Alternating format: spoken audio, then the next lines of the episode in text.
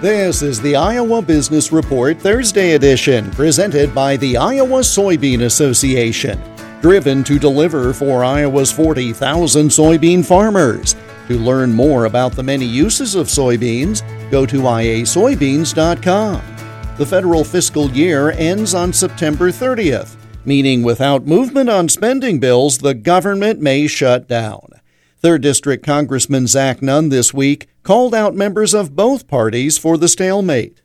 There's more work that has to get done in Washington, but I think that we have brought a lot, particularly in this freshman class, on pragmatic solutions as well. Because you can't just, whether you're on the right or the left, you can't just talk about these issues. You've got to offer some solutions. We did that in May. We were able to cut a lot of the deficit spending.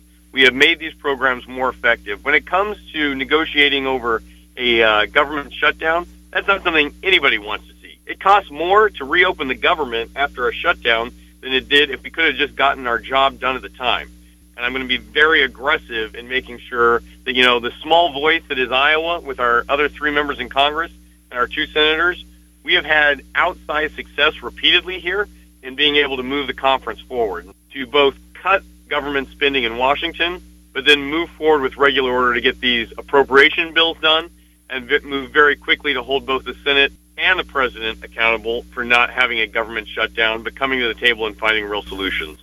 Congressman Zach Nunn is a Republican serving his first term in the U.S. House. The Iowa Business Report is presented by the Iowa Soybean Association. Watch the Cyclone and Hawkeye football team buses on game day. They're relying on cleaner burning biodiesel made from soybeans grown here in Iowa. More at iasoybeans.com. I'm Jeff Stein for the Iowa Business Report.